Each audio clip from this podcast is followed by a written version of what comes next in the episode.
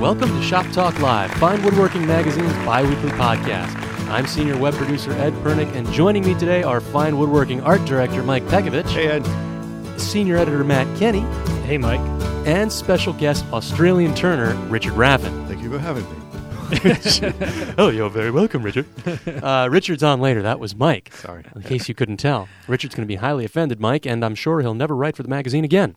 Uh, now, on to the show. Uh, if you like this uh, this podcast, be sure to spread the word to your fellow woodworkers. Maybe stop by our iTunes page and leave a five-star comment, and uh, just uh, let us know you support the show. Constructive criticism is always welcome as well. Uh, you can also go to iHeartRadio and do a search for Shop Talk Live there. That's another outlet where you can catch the podcast. Uh, now, before we move on to answering questions, I have some uh, breaking Shop Talk Live tool news to report on. Um, this sounds really exciting. It's very exciting. So uh, later on in today's show, we're going to have uh, Turner Richard Raffan on, and that's because he's here for the entire week shooting a video series that accompanies his uh, book on turning toys, and I'm also shooting some shorts uh, with him. Um, and it turns out that uh, Richard uh, was able to arrange uh, through Woodworkers Emporium in Las Vegas, Nevada, uh, the lending to us of a Vicmark V L one fifty lathe. This is like a Cadillac lathe. Thing is built like a Sherman tank. It's a small um, lathe, though. It's small, but it's, I mean, it's just heavy as all get out, and I know this because I was the one who had to unpack it um, with Bill Pack. And uh, it's a beautiful lathe. And um, before we send it back to Woodworkers Emporium, um, we figured we would offer it up to any of our readers who might be in the market for a really sweet lathe. Um, it normally retails for uh, twenty-three hundred bucks, and they're discounting it to two grand because it is slightly used, but it's used by Richard, and I'm going to have Richard sign the lathe. Cool. So if anybody's in the v- market for a really high-end lathe, um, send an email to shoptalk at taunton dot com with Richard's lathe in the subject line, and uh, it's basically first come, first served. So if you're interested, uh, shoot us an email. There's a blog post up Um, in finewoodworking.com slash blogs about this as well. But don't post to the blog. Send an email. Send an email. Because write your name. That's right. Write my name and no, my address. No, do not write on the back of an envelope and put a one hundred dollar bill in it. And what are you, click and clack? That's yeah. right. So, um, well, I said this lathe was small, but what I meant, it was, it's got a short bed. In terms of power or the swing, um, I don't really know. I mean, what is? I have what is this all lathe? Of the specs on the uh, the blog post. All right. Um, and it's the title of the blog post is something to the effect of "Own a Lathe Christened by Richard Raffan." Actually, I think that's the exact name of the blog. Um, and I've got everything: the swing, the, the specs on the motor, um, everything. And it's for um, two grand, I want more than something I can turn pens with or something like that. Well, no, I mean you can do. Good size well, bowls on you have to understand this is an Australian one, so it's not an American pin you'd be turning. It'd be a giant Australian pin. Right, and because it's so. Australian, the motor spins in the opposite direction that you would normally right. expect. um, but I should point out that we are not, Fine Woodworking is not making a dime off of this. We just figured like, hey, you know what, let's offer this up to readers, um, christened by the master. Cool. So uh, shoptalk at taunton dot com, Richard's lathe in the subject line if you're interested, and special thanks to Woodworkers Emporium in Las Vegas for graciously loaning us uh, this lathe. Uh, with that, uh, let's move on to a couple of questions. Uh, the first one this week is from Matt, and Matt wrote, not our Matt, uh, I was wondering about your thoughts on the pros and cons of building versus purchasing a router table for the typical weekend woodworker. There seems to be quite a continuum from the Doug Stowe special to the cast iron behemoths available for purchase on the market today. Um, it would be quite ironic if I were to ask that question, I think. It would, considering you filmed a video workshop on building a router table? Yeah, that's right. Yeah, that would be st- odd. Um, Mike, you want to go first or you want me to go first? Uh, I mean, it's a good question. Really, I have a router table. Um, I... had a shop-built table for years. It just lived underneath my bench. I'd pull it out, clamp it to my bench top, stick my fixed space router in there whenever I needed to use it. And today I have a a manufactured um, benchtop router table. It's great, but I don't use it that often. I don't know. It may come out maybe once every couple months, I bet. So, yeah, uh, you know, it's with that in mind, I'd say eh, start out, make make one. If you have a router, spare router, make one, stick it in there. If you use it a lot, then maybe think about maybe making a bigger one. Maybe. Or... I mean, I would say, yeah, I, I wouldn't buy one initially because you don't exactly know what you want. And yeah. Rider tables are one of those things where there's just an overwhelming number of features available on them. Yes. I would probably start with something like Doug Stowe. This the the per- Matt who wrote this actually mentioned Doug Stowe, right? Mm-hmm. So Doug Stowe has a really nice, basic, simple rider table. It's a piece of plywood, which is probably almost as old as Doug is. I hope he doesn't hear this. um, and he has a you know he has a little Porter Cable router bolted to it underneath it. And uh, the fence is just a pivoting fence. One end fits into a hole on the table, pivots there, and he locks the other end down with a hand clamp. Doug uses it all the time, and uh, he uh, wouldn't be using it if it was uh, you know wasn't up to the job. And, yeah, you know, but it is. Um, I would think you'd want to start with something simple like that, and then maybe just figure out what it is that you do with a router table, what you're going to do specifically, and then you can decide. Well, is the stuff that I'm doing, do I need to buy one uh, to get what I need, or could I make one? Personally, I ended up making one because the stuff that I do with it most, which is uh, like route stop, stop dados and wall cabinets and things like that, I knew that I could make a table that would allow me to do that really easily, whereas buying a table and trying to retrofit it to do what I, the stuff that I do would be harder. Right. So I ended up making a big table uh, to do that. You know what I get? Before I got a router table. What's that? A router lift. A router lift. Router lift. And what would you put it in? Is, I'd make a table. Okay. Yeah, okay. That's what you're saying. Yeah, but that's what I, I thought. Of the two. No, if I'm spending money, I mean, I can make a router table, a yes. really good router table for pretty cheap. Absolutely. I yep. can't make a really good router lift. Even if I knew how, I probably wouldn't want to do it. Right. But in terms of what a router lift adds in, in terms of versatility, accuracy to the whole router table experience, I think is is far more than what you're going to get for an, for a manufactured router table. Yeah, I agree. Once I started to uh, go beyond that initial router table, yeah. the first thing I would get is a router lift. I went the route of using a uh, a router with above-table adjustments built into it. Right, that Triton well, plunge router. Yeah, which yeah. worked pretty well, but it's not as nice as a as having a plun- uh, router lift. Right. And the other thing, what the only other thing I would say is if whether you buy one or make one, the thing you want to do is, unless it's cast iron, cast iron doesn't have this problem, but I would go back and make sure that the top has supports not only around the perimeter, but also through the middle.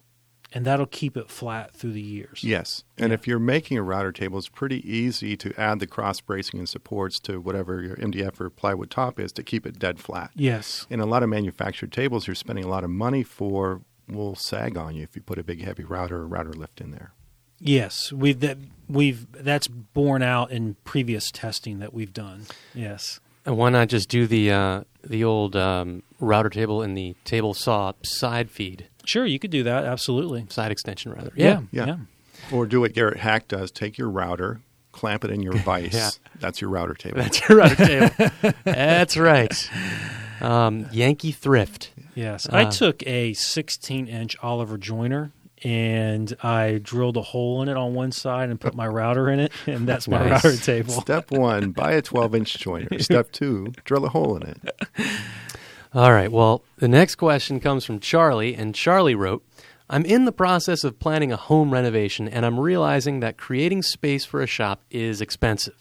If I can cut back from the shop, I can save money on building and use that money to buy the sorts of tools and machinery I really want. But then I wouldn't have space for the big stuff that I'm tempted to buy. I'm interested in advice on finding the right balance there and in any advice on ways to make a small space work well. Well, first of so, all, he's come to the wrong place for balance. you know, that's not. No one here is interested in balance. You um, want a minimum of four thousand square feet, right? Um, well, Mike, you ha- you turned your shop, your garage into a shop. Yeah, that's a small two-car garage. Yeah. shop, and it works for me. It's I would like a bigger shop, so uh, it's tough. I mean. To balance, you know, uh, getting a, a smaller shop in terms of is in this case where you have an option for starting bigger, you know, if I had my choice between starting small and cramming it with some expensive tools or building a big shop and not being able to afford the tools I want right away, go big first, machines later. Yes, absolutely. Yeah, because it's real easy. I mean, it's less expensive now to add that extra square footage than it would be to go back and expand yeah. it, whatever yeah. this is, a detached building or it's a whatever. And you can always save up money to get the machines you want later. So yeah. that's what I would do. You get the best of both worlds. You get the big shop and the big machines. Right. And make sure you have a tall ceiling, because I have literally like six and, I don't know, I think my ceilings are six foot, eight inches. Yeah. Because yeah, one of the things you got to think oh, of, your, your shop isn't just, it's not a place where your sh- where your tools are held. Your shop is a tool. You know? Yes. And I, I first realized that when uh, I had lighting put in my shop. And all of a sudden I could see really well, and I realized that this space, it wasn't just a space containing things. It was it was a tool itself. We don't want to get too Heideggerian here about, you know, uh, how you would... Too, too what, what now? Heideggerian. Anyways. Okay. All right, Professor. All right. um, about how you relate to your shop space. But...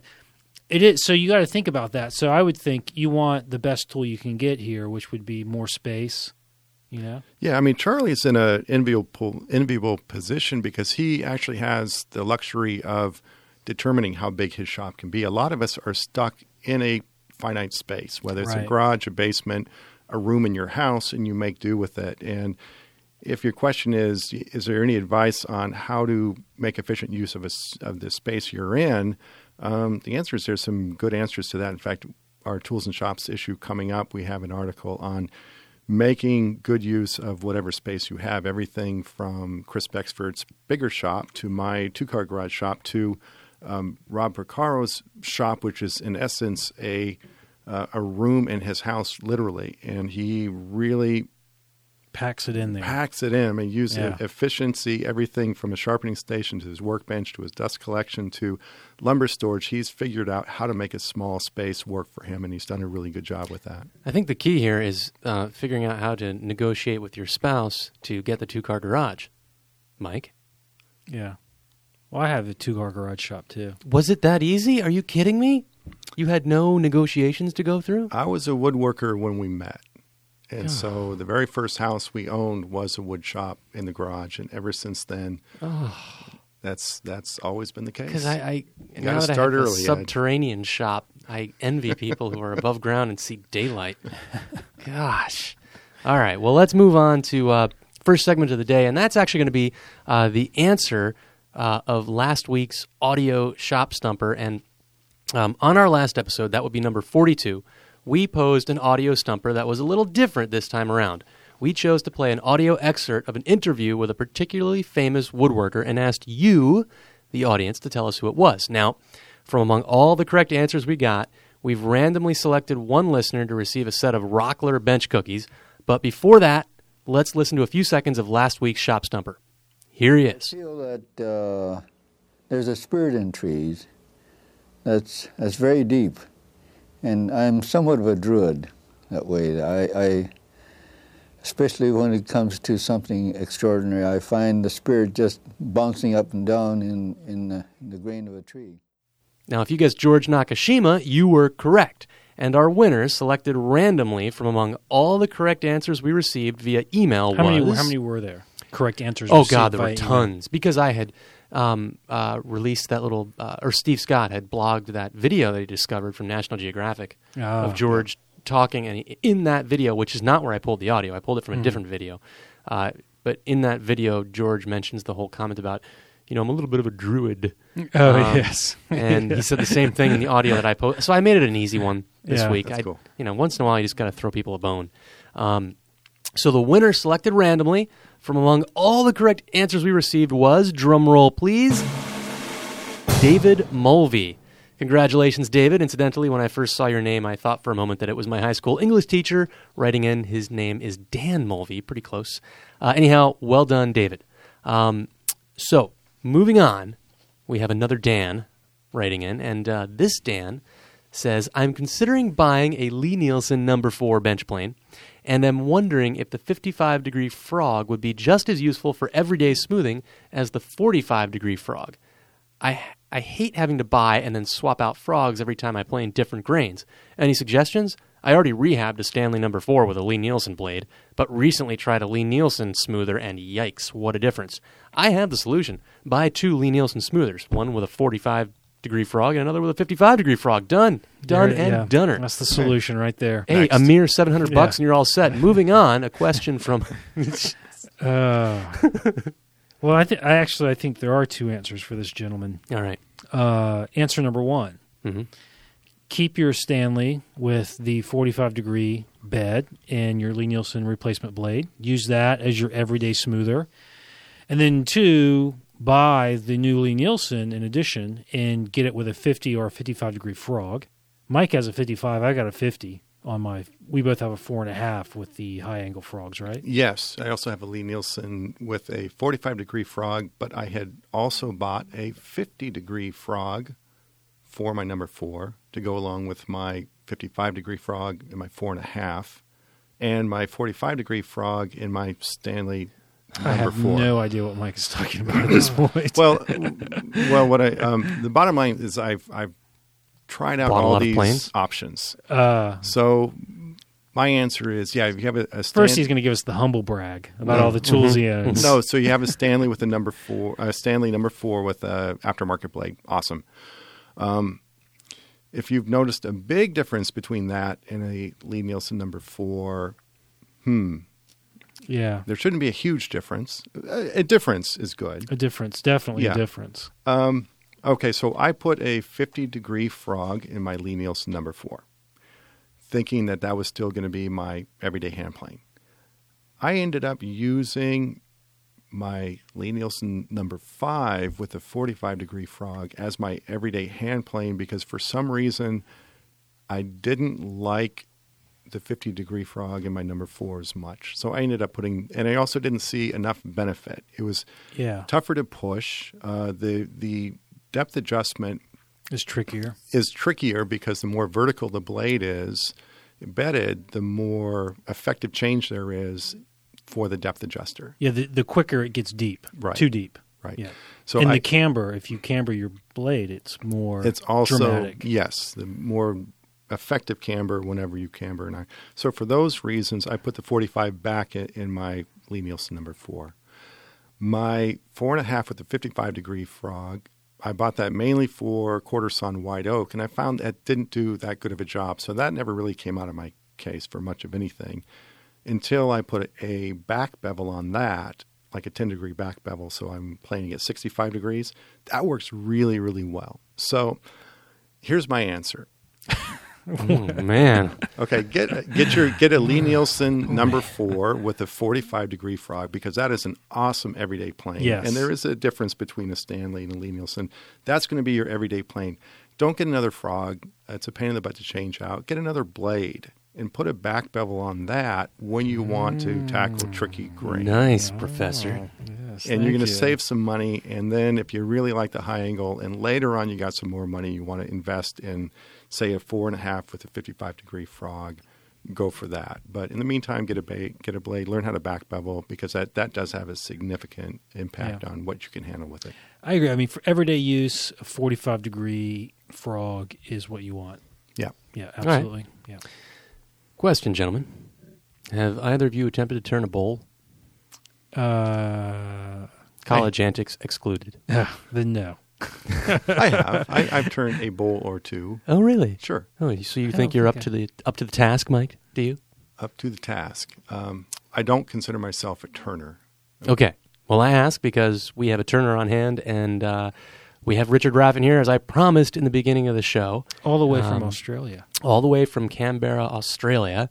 And uh, Asa and I uh, sat down with him a little while ago, and uh, we've got some tape to roll here of um, a little bit about Richard's background, a few questions on getting started in turning, um, a little bit on sharpening, this, that, and the other thing.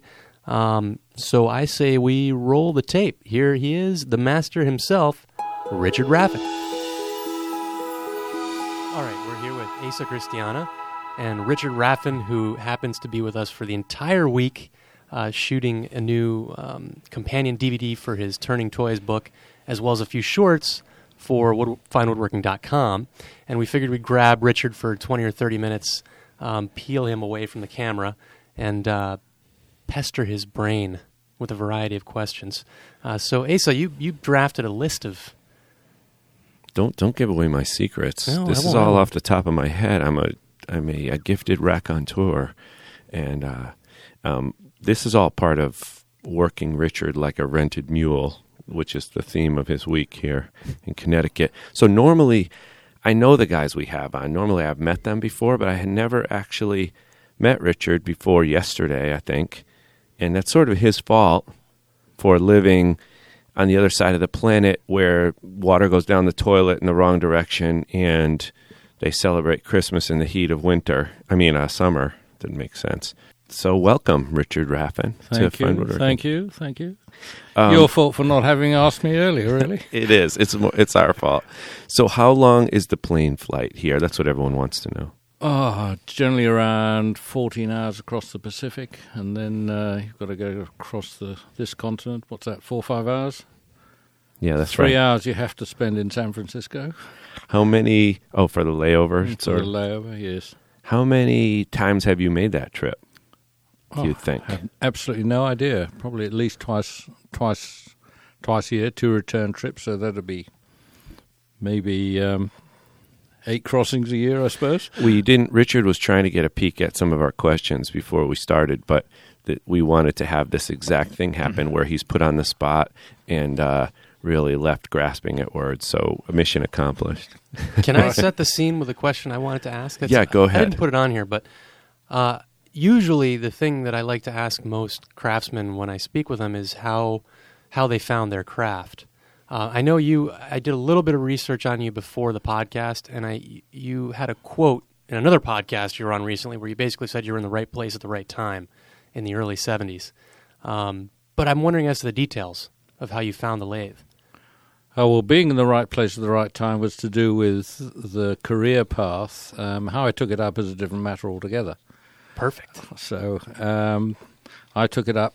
Um, I, I really did jump in the deep end, uh, knowing absolutely nothing about the craft other than it had tools with rather long handles and bits of wood went on a lathe. But I wasn't even really quite sure what a lathe was, I think, other than it spun bits of wood. So uh, when I'd been looking for a change of lifestyle, my uh, sister, when we were discussing the family, kind of what I might do, would I do pottery, be a plumber, I looked at running a picture framing business, and uh, Nicola said, oh, you could do wood turning. I said, yep, I'll do that. And are you kidding me? That's it? That, and that was that was it. You could go to Dougie Hart down the road from where she had done her ceramics, uh, some of her ceramics training, and um, and so I went along to him and uh, with a bit of difficulty persuaded him to take me on. So I, I paid to be there for a year. And what and had you what he, had you been doing right before I've that? I've been selling wines before that. In oh, kind right. of, you're in like your late twenties at this point? I was in I was twenty-six. Okay. Yep. So selling wines is a wonderful pursuit that you could carry with you, at least the imbibing and the drinking of wines. Well, it was I could have been selling ladies' underwear earlier. You know, we were oh. selling a product, and I see. Uh, that was it. And uh, I learned a bit about it, but um, no, do you like really, do you like wine at least? Oh, I did. Yes, I can't. It doesn't like me these days so oh, much. Okay. So uh, that's it. But no, it's quite interesting. But it's it wasn't the kind of romantic thing that kind of business right. people might have thought. So right. So you, what was it about turning that made you say no? That's it right there. What What do you think Ooh, it was? No, I haven't a clue. I mean, really, it just sounded right. And uh, did you have an idea went, of what it was? Nope. No, no, no, no. I mean, I've, I've, I was, I'd been vaguely around the crafts because uh, my sister was uh, had her own businesses uh, doing stoneware pottery, and she knew a number of the very well-known potters in Britain and had trained with them. So that was the only kind of inkling I had. And at the time, I wanted to get out of London. This is the tail end of the sixties. And okay, uh, you're in Great Britain still at this. So point. So I was in Great Britain at that stage, and. Uh, Uh, and I mean, it so happened that I sold my flat and everything uh, and left London on January the first, nineteen seventy, at six or maybe a little bit later. So I headed west with the rising sun behind me. Yeah. So um, and went back to where I had been brought up, which was in Devon, and mm-hmm. uh, set up in a shed in my mother's garden. uh-huh. and uh, that was it. Still in England? That was so, in England, yes, yeah. and I was there until nineteen, uh, nineteen eighty-two. I moved over to Australia. Right. Uh, but we lived there in the late forties, so uh, it, it wasn't entirely new. Right. And I'd also worked uh, in nineteen seventy-five. I went over to that side of the world looking at uh, emigrating to New Zealand, and then I discovered this huge tribe of Raffans in and around Sydney. Is that true? It's true, yes, yes. Uh, I've got a, an Aussie grandfather. And were and so, you uh, would you were you related to them in some oh way? Oh, yes. No, no, no. They had this huge welcoming party when I got there. Oh, that's nice. And uh, my mother had never mentioned all these people, so it's... Uh, so you had uh, automatic aunts and uncles and cousins? I and... had, yes. I mean, there were... Uh, I think my father had something like thirty-six first cousins, oh my all, God. most of whom were in Australia. If Was there all. a reason your mother wasn't mentioning them? Um, oh, she... Uh, who knows? Just lost She's touch. no longer with us. No, no, no. I don't, she probably... Uh, Yes, no, she just didn't mention them, and I didn't ask, or we yeah. didn't ask. See, that's similar. When I, the first time I went to see my mom's family in Cuba, I went with a big family tree, and I got into the airport in Havana, and the, all the authorities started asking me, so who's this guy on your family tree, and who's this guy? I didn't know who any of these people were. And my response was, listen, I don't know any of these people. I've never met any of them before. If you want, I'll give you a full report when I depart back for the United States. Until then, please leave me alone. Yeah. That's incredible. Yes. Built-in so, family. Rich. That's a that's a wonderful so anyway, thing to discover. Anyway, so I had that kind of uh, contact there, and uh, on that trip in seventy-five, I dis- um, I went to uh, Sturt Workshops just south of Mittagong. It's a well-known craft centre. Um, sorry, not in Mittagong, which is just south of Sydney. And uh, they had been about to write to me anyway to see if I'd go there as a craftsman in residence. So I went oh. over there two years later and really liked it, and... Uh, Then uh, managed to uh, get my immigration stuff through a little bit after that. Uh, but again, looking back, it's it's almost as silly a decision as jumping into wood turning in the first place, because uh, I left a very good business in, in England, uh, going to a completely new country and uh, where nobody knows who you are. Um, and... Uh, Uh, with the Australians, especially, if I'd gone and said, here I am, the great me, you know, and they'd have said, oh, yes, and probably I wouldn't have got off, off the ground at all. So you taught from the beginning in Australia? No, no, I, d- I didn't do any teaching until, mm. um, I think I did a workshop in around nineteen seventy-nine, uh, where I was working for Highland Craft Point in Scotland, and we were advising businesses, small craft businesses, so it wasn't just wood turners, um, but although I concentrated on those, um, I maybe had a couple of apprentices um, uh, who were not that successful, really. Just they were just roughing down little bits and pieces for me in the seventies. Um, but I didn't really start teaching until I got to Australia, and I did a workshop, and uh, that went okay. But it wasn't part of the income. I, did, I really didn't have time to do that. How did at that how stage. did Taunton Press discover you at first? Do you know? Um, I don't know. Around nineteen seventy-eight, um, Batsford asked me to do a book, and uh, the deal wasn't fantastic. Uh, I talked to them, and I'd done a, a book for John Makepeace, or as, as part of a book which John Makepeace had in done England. in England. And Batsford is in England yes, as well? Yeah. And so that was good. So I was very well established in Britain, and, um, and then... Uh, I had an opportunity to come over. Oh, yes, we had the um, the first turning symposium in Britain was uh, with John Makepeace at Parnham House mm-hmm. in nineteen eighty-one. An amazing furniture maker that everyone should look up on the web. Yep. And uh, there I met David Ellsworth, who's very well known as a turner in this country. Right. And um, and I heard about a turning symposium which was run by Albert Lakoff, which was the last of the whole series he'd done in mm-hmm. Philadelphia. Still um, going on now. Um, right. Well, he's doing different stuff, but mm-hmm. the, that series of of symposiums. Uh, and Ray Key and I both got Crafts Council grants from the British Crafts Council to mm-hmm. go over, so we went over there. And I had a manuscript, so I thought, oh, well... And I, I think I heard that John Kelsey was going to be oh, yeah. at this event. So of the, of the Taunton Press. Of the Taunton Press, and he was the kind of famous first editor of Taunton Press, yeah. as I'm sure you know. Yeah. Um, and uh, so I went over with a manuscript in hand, uh, or a pro- yes, it was a manuscript rather than a proposal.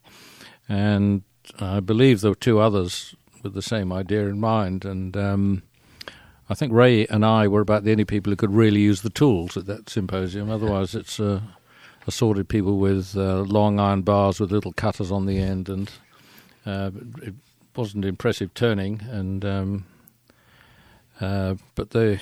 The Americans, I think, were impressed with our speed with the tools, and we thought that um, their speed with sanding with power looked like a good thing. So the two gradually came together.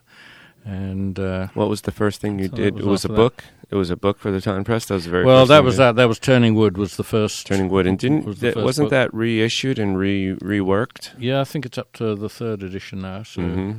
And that came out. I think that came out. When's the most eighty recent time it came out? Oh, I don't know. In no, the nineties, I, really, I would it? need notice of questions like that. Yes, no, I think exactly. the new Turning Wood was about only about four or five years ago. Right, right, right. That yeah. one was fresh in my mind. But Richard's done just an, uh, probably been the most prolific author for Fine Woodworking Magazine on turning. He's got articles like Turn a Lidded Box and articles about scrapers and skew chisel basics. And he's got lots of videos and D V Ds for us, and uh, lots of books as well. And his latest book is... Um, covers the subject of turning toys, which is a fun thing to do with your turning. You know, one question I had for you is, and this relates to turning toys, is how many bowls does any one household really need? Which I always well, they need at least half a dozen in every room. I mean, they do. You know, you have to. Do you have any you have to put porcelain or crockery in your house at all? Well, I do, but I don't really use it. Right, you have a decent wooden bowl around. You know. No, we we've um, um, you know, I tended.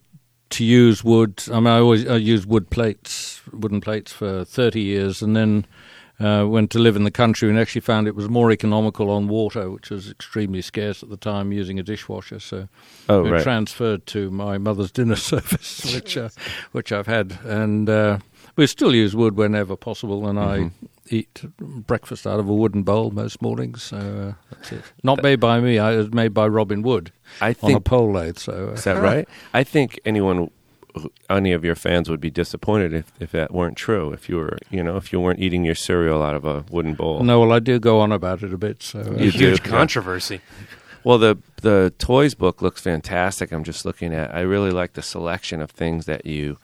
Uh, have in here. We'll be adapting a little bit of this for a special fine woodworking issue on uh, some of our best turning articles, and we'll, we'll give people a few excerpts from the book, and people can find that on the newsstand. But the book's got all kinds of stuff, like uh, toys for little kids, like little stacking rings and things, and um, the little game where you flip the sphere up into the cup, and spinning tops. And Bilboquet. Bilboquet, and table, table skittles, and Um, little fruit and veggies they can play with, and oh, a lot of wheeled, lot of w- lot of wheels. Yes, yes. Um, as always, I like to have projects which are skill builders, so each one's slightly different or gives you a different set of techniques. But uh, it's a uh, it's a really good book for learning the skew chisel. Um, yeah, that's right. Because in fact, I think a lot although, of balancing. Although you can use gouges, um, you can probably uh, turn almost everything in that book with a skew chisel, uh, bar just a couple of uh, that's couple nice of exercises. So, do you think some questions that you're completely unprepared for, but you've been preparing preparing your whole life for these questions?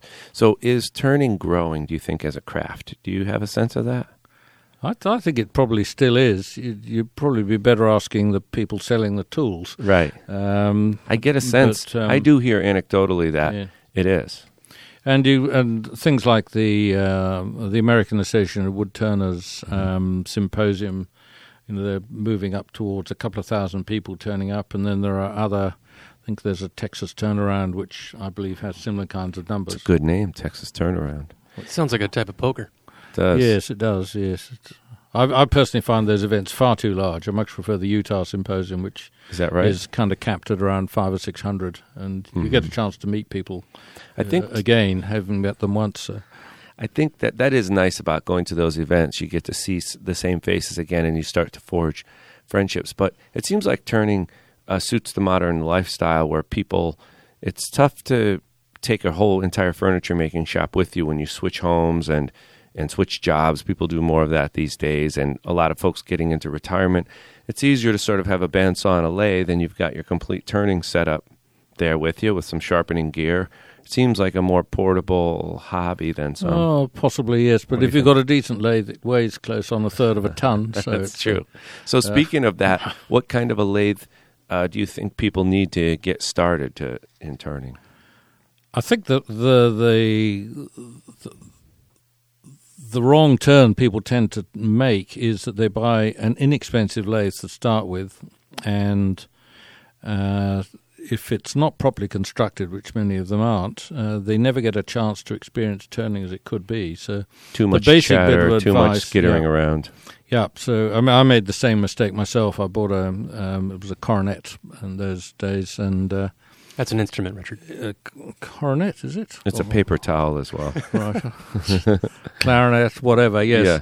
The Coronet lathe, anyway, I went through three headstock bearings in about as many months. Right. Um, the rests broke when I had big catches. Um, it was just a, a, an unmitigated disaster.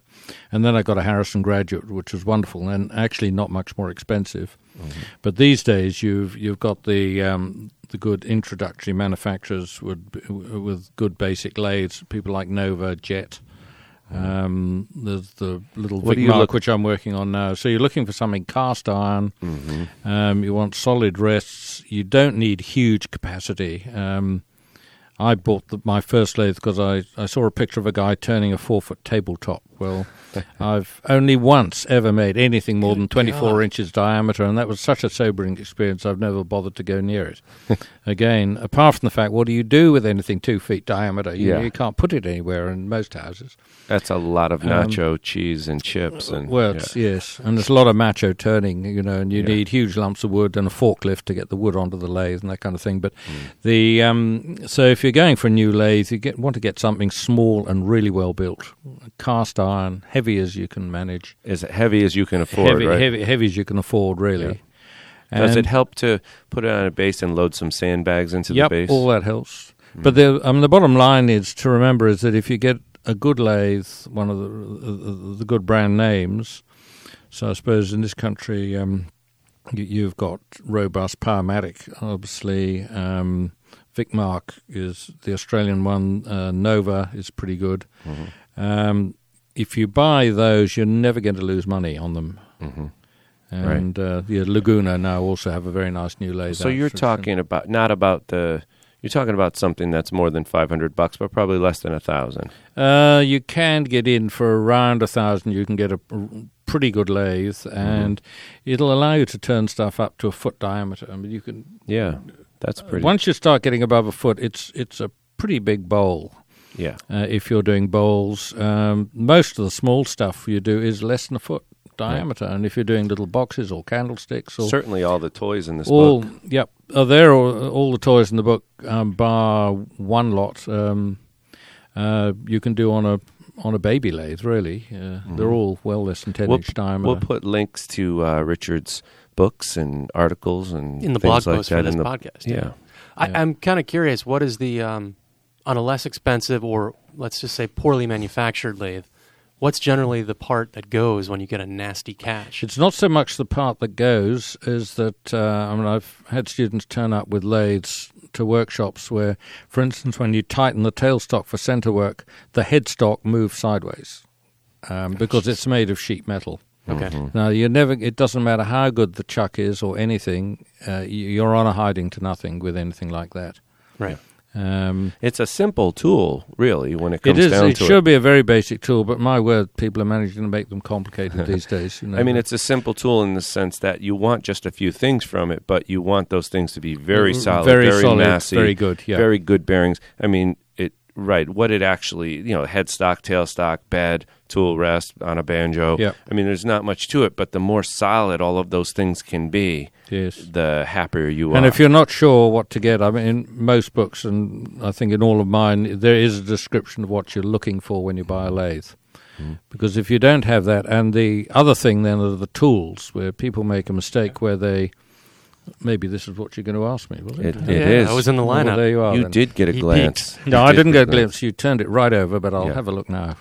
But the um, people go out and buy a set of cheap um, tools, which mostly are Chinese, but not invariably. Right. Um, And what's uh, the problem there? The quality of the steel? Uh, the quality of the steel is just not up to it, and um, often the high they might have high speed stamped on it, but mm-hmm. they're not necessarily is that, right? that high speed, or if yeah. they are, it's one which doesn't hold an edge. Yeah. So my basic, in, unless you're buying in again in the, in the U S, um, you've got Thompson and uh, D-Way tools, but the only two I can really think of doing the mainstream line of tools, and otherwise by Sheffield, and I think that's, or there's P and N, which is the Australian ones. Mm-hmm.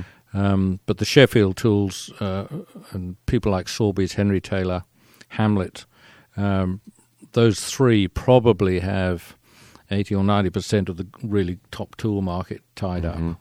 Yeah, and it's probably one of those things where you get what you pay for. Absolutely, yes. With tools. So aside from getting a lathe that's too light and flimsy and buying tools with poor steel, what are some of the other mistakes? Let's talk technical, technically, you know, uh, that beginners make. Um, it could be having something to do with the equipment, but also technique-wise, what are the things, what are the places where beginners and intermediates go wrong? Well, you need to you need to understand why tools catch mm. to start with. Um, so it's basically the wood bearing down on an unsupported edge.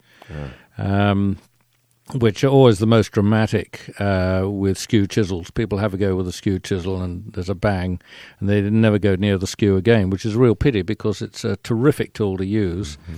And the catches aren't dangerous. They just mess up the wood generally. Yeah. If you want a dangerous catch, you put a scraper onto a thin bowl, and that's going to explode on you or yeah. at least rule the whole thing. And all my worst accidents, bar two, I think, have been Um, involving fairly thin bowls at the last minute when I thought everything was okay and just being careless with a tool. Mm-hmm. Or, and the ones I've watched are usually people bringing in a tool at the wrong angle mm. and just too much wood in contact with too much edge at once. Yeah, the skew chisel's a tricky one because of the way you ride the bevel and the way it, you're sort of balancing between the heel and the toe. And but there's a there's some skill involved for sure. Oh, a little bit, yes. A bit of skill, a little bit, and a little bit of practice. But uh, once mm-hmm. I'm in the in the toy video, which we're just making now, uh, we're going to have a little section on how to catch a skew whenever you want to. You see, so you mean and, sort of and so catch I, it in midair. So um, no, if you have a you have a really nasty catch which messes up the wood, and if you understand how it works, so that you can catch the tool literally whenever you want to. Oh, I see. When you say, you know how catch to a tool. I, oh, I can catch a tool, you know, to which I would always say, yeah, but can you do it when you want to, you see? Right. And so, so by if, learning you, that. if you learn how to catch the tool, then hopefully you can avoid it. Right, that makes a lot of and sense. It, and, and maybe not be afraid yeah. of it as much. No, well, not at all. I mean, because um, once you understand it, then um, you wouldn't bother to get a roughing gouge, for instance, if you're doing small, smaller spindles. You just mm-hmm. rough down with a skew chisel. It's so much faster and... Mm-hmm. just the one tool you need. So. You had mentioned something to me on the telephone when we spoke in preparation for all of these videos that are being shot right now about um, the new uh, carbide tip turning tools. You had said two things. One, I think, was that you weren't a, you weren't a fan, but number two was that it's not really that new a technology, which it it seems that you know a lot of folks are marketing it as you know this is the best, newest technology. Well, they're turning right. in a different way. They're not riding the bevel. Right. They're just plunging no, it no, straight in. No, no, they're just in. plunging them in. Well, um, we've had scrapers for oh, probably a couple of hundred years. It's a know. glorified it's scraper. It's a glorified it's scraper. Yeah. It is a scraper. Um, and there are certainly videos out there with um, the scraping tools which purport to do everything. Um, but I think I've yet to see uh, a picture of a good surface off the tool. Right. They, you, you see them turning away, and then the implication is that all you need is a bit of three twenty grit, and that's it. Yeah. Um, but you have a bit. You have a lot of sanding to do. But I've, you know, when you've got an ear tuned to what uh, smoothly cut wood sounds like, you know, I know they're in there with eighty grit or sixty or something like that. Yeah, and then you're going to um, have you won't you'll lose all your crisp detail and. Oh no, you don't have crisp detail right. with those tools generally. Right. No. So you wouldn't even have it to lose it. No, that's right. No, and uh, and they're really not good for center work uh, because they'll just generally tear the grain off. Right, right. Um, for because of the way the grain's running through the piece. Yes, mm-hmm. yes, yeah. It but it does make turning easier to start with for folks. Um, you think it, maybe there's a place for it for say a furniture maker who only turns the rare knob or no, because you'll no, not no, even there. No, no.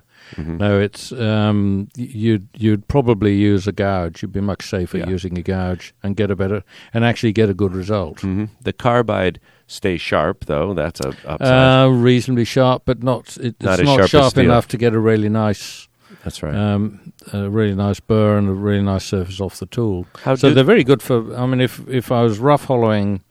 Um, deep bowls, things like that. Then you can use those tools and just plunge in to hog out a bunch. Hog of... out the stuff. Yeah. Yep. So, what is your preferred method of sharpening? Do you go straight off a bench grinder right to the work? I'm yes. I use the C B N wheels now, which I've I've been using for just about a year. Is and, that one uh, of these friable kind of? Um, no, it's it's it's a steel wheel, and it's got. What um, do you mean steel it's, wheel? It's rather actually steel. It's a steel wheel with a coating of.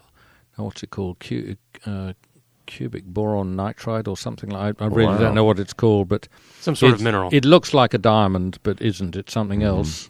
But super and hard. And they grind fairly cool. Um, instead of having, um, uh, normally you would kind of rough grind on something like a forty grit and then maybe finish on a sixty to eighty.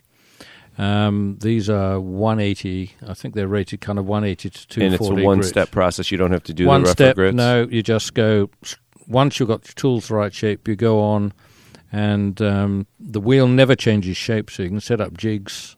Wow. And and just... And, and when, that's does it the abrasive wear out eventually? Um, I only know of one guy who says he's had to replace wheels, and he's doing it commercially in enormous quantities. Of Sounds a lot making. Like how a diamond plate can work for sharpening. Yeah, but I, th- I believe you don't use diamond on um, on on steel because it uh, steel blocks up the oh does it uh, the grits on the diamond. So mm-hmm. this is something else. Although I know turners who do.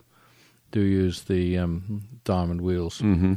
But the That's ma- the, interesting. I, I mean, haven't the, even heard of it. The real advantage of these is uh, they've been around the industry forever, and, and the turners have been a bit kind of backward. Probably borrowed from the machinist industry or some other industry, yep. which is what normally happens with these tools. Yep. But if you go online for C B N wheels, there are zillions of shapes. C B N, what, cubic, yep. boric, whatever yeah, it is. Whatever it is, yes. and... Um, Yes, now if I had notice of that question, I could have had the right answer for I you. I know, so. We sound, yeah, that's all right. C B N, We'll look them it. up and we'll we'll send a link out in the blog. Yeah, that podcast. sounds really uh, But really it's, it's, it, it is the way to go, and um, again, you can, uh, the uh, the only people I know who I think are selling them at the moment here, you'll look in the um, the ads in the wood-turning press anyway. Um, Craft Supplies in Utah keep them. And uh, D-Way um, in Seattle. And you them. like the the the some of the better jigs that are out there, like the the uh, Wolverine sort of thing. Do you use that? Uh, at all? I don't use any of them. Or I've, I've well, you've got I've, the hand I've, skills. I've got a composite the... jig at the moment, mm-hmm. and starting to use this much harder wheel, uh, unlike the more friable wheels, which change shape the whole time. Mm-hmm. I have started to use a jig, um, but it's Is it's that, a, it's a composite from. Is that a bla- is that others. blasphemy that Richard Raffan is using a jig? No, no, no. It's a sen- it's a it's a sensible thing to do. I uh-huh. mean, I'm not. I, I think I was going to say notorious. Um, it's probably yeah, it's almost the right word. my my edges never look that nice, but they do work. Yeah, so. yeah. So you can you can sort of uh, you've got an you do it frequently enough that you can freehand sort of a fingernail grind yes. and stuff like that. Yes, I but, don't mean my edges look bad. Actually, it's the it's the bevels which look bad. But um, right. But the, provided the bevel's pretty well flat to concave, that's mm-hmm. fine. And then the the actual uh, kind of micro bevel just underneath the edge, provided there's at least an eighth of an inch of that, mm-hmm. um, I always find that works quite well. So, so. You, hmm, so you actually sharpen in two passes, just like we do a plane blade. You sharpen, you shape the overall bevel, like and a then you put a bevel, and then and you put a little micro probably, bevel. Well, on I, I always try and get a single bevel, but mm-hmm. um, when wheels get smaller, um, for much of my turning career, I. I started off with a six-inch wheel, which soon came down to four. so you the angle you, changes. You do not have a single flashing bevel off a wheel that size because the edge is just going to break. Yeah. So the real advantage of the C B N wheels, and I have uh, one which is uh, it's eight-inch diameter and forty mil wide, which is what about inch and three quarters, I think. Um. And that's going to stay that size. It's and it's just mm. wonderful. Mm. And I will be getting another one because I need something to do coarse grinding with. So I'll I'll get one of their eighties. And that'll Did you get right? Off. Did you come right off the plane and come straight to to Newtown and yep. And are yep. you going to do anything fun before you head home? This is fun. Well, of course, this is fun. That's true. Is, so this is well, it. maybe not this particular talk, but um, no, making videos is it's a nice break. Um, but um, I don't actually go home and do a whole lot of turning because I've done very little turning in the last twelve years. Well, wait a minute. Right? What does Richard Raffan do with himself nowadays? Then? Oh well, he does bits of sailing and bits of other stuff. I'm writing bits and pieces, and um, so you're semi-retired, you would say? Uh, yes. Excellent. I gotta Sounds say, good. How does that's the next uh, how-to we need is how do you retire at your age? That's well, fantastic. I have actually wondered about writing a book on that. I must say, that's the one thing I noticed about turning and watching Richard turn the uh, the goblet yesterday. So he's hollowing out the, you know, the interior of the goblet. Mm-hmm. It's a hell of a workout, and yeah. I'm noticing that that was a nasty hard bit of ingrained cherry. Right yeah. now, yeah. you're you're my father's age, and he's probably twice as well built as my dad. Yeah. Which, like, say, if you watch somebody who turns a lot, mm-hmm. there's a good Do amount of upper body strength. Popeye forearms, is that what you're talking about? The, the yeah. It's in better shape than I am. Yeah. Well, we're we don't want to get him angry, I think is what you're saying. So far, so You wouldn't good. like him when he's angry. Well, th- thanks for uh, hanging out with us for a little bit. I know uh, it was tough to drag you out of the shop, but I think we appreciate it. My reluctance for interviews, that was. Yeah, is good. That right? No, I've not not so bad as I thought it yeah, would be. Yeah, I That's told good, you yes. when we came. And now in. I can look at the rest of the questions. Yeah, exactly. Piece of cake. Thanks, Richard. Cheers. So the most interesting thing about Richard uh, is the fact that he literally just fell uh, into turning um, through a, I don't know, chance decision. Like, oh yeah, I'll try that. Um, made in conjunction with his potting sister. Um, which I just thought was, God, I, talk about heavens aligning. Um, yeah, that's a pretty cool chance. Origin story. Indeed. Yes. Um, but uh, anyhow, so remember, if you want uh, the lathe that Richard used all this week in all these videos, um, you can, it's up for purchase. We're not making a dime off it, but we're opening it up to readers to purchase his lathe. So uh, send an email to shop talk at taunton dot com. Maybe you can throw in stuff that he's been turning this week. Oh, I might. Th- you know what? I might. Yes, I might throw a little something in there. I don't know. I'd have to ask him though. All I right. can't just do it. Can I, we can some, some shavings. I'll try. We I'll can try. Throw Rock. in something that I've turned. It's the dead air I expected, or, or crickets. Um, I, I can't guarantee that, but I will try to do that. Uh, but I'm definitely going to get him to sign the lathe. Um, it, it won't be. It can't be dedicated to anybody because he's going back to Uh, Australia on Sunday, but it'll at least be signed by the master himself, and it's the one he used. It's kind of cool. Uh, anyhow, so let's uh, let's move on to our next question of the day, and that's from Trevor. And Trevor wrote, "I love what," and this is wait a minute, this is a very apropos question for our former California native uh, Mike Pekovich here, um, sir. I am disgusted by your birth date. Okay, and I'll tell you why in a minute. Please do. You weren't born in California. Were you born in Montana? No. I was born in uh, Arcadia, California. Oh, okay. Well, there's a big high school track meet there every year. Hmm. That's incredible pod. Um, so Trevor wrote, I love Waterlox as a finish, but am unable to purchase it in Southern California, even the low V O C version. Can you provide a recipe for an alternative similar finish? Now, Mike, enlighten us. What the heck is up with California that I can't even order the stuff online from another state and have it shipped to me? How dare they? How dare they, sir? I don't know, but I have noticed, like, every time you get a, a tool or something like that, it can be a hand plane, but there's always that little piece of paper in there that yep. says known to cause cancer in California. Yeah, everything. Everything. Yeah. I'm never moving to California because no. you will get cancer I'm as soon as you move there. there. Yes. uh, Waterlox, um, yeah, it, it's it's a nice product. A lot of us use that, but really, um, Waterlox is basically... Um, it's not a miracle finish. It belongs to a class of finishes that I call a wiping varnish, meaning um, you you can it's thin enough to wipe on, but unlike in an oil-based finish like a Danish oil or linseed oil, if you put it on too thick, it won't dry. Uh, wiping varnish, you can wipe it on, let it go, it'll dry. Um, so really you can make your own by just getting any sort of brushing varnish and thinning it down by fifty percent or so with the mineral spirits. Thin enough that you can wipe it on and it'll level out, not streak, and that'll dry and that'll be fine. You can also get other types of finishes that'll do the same thing.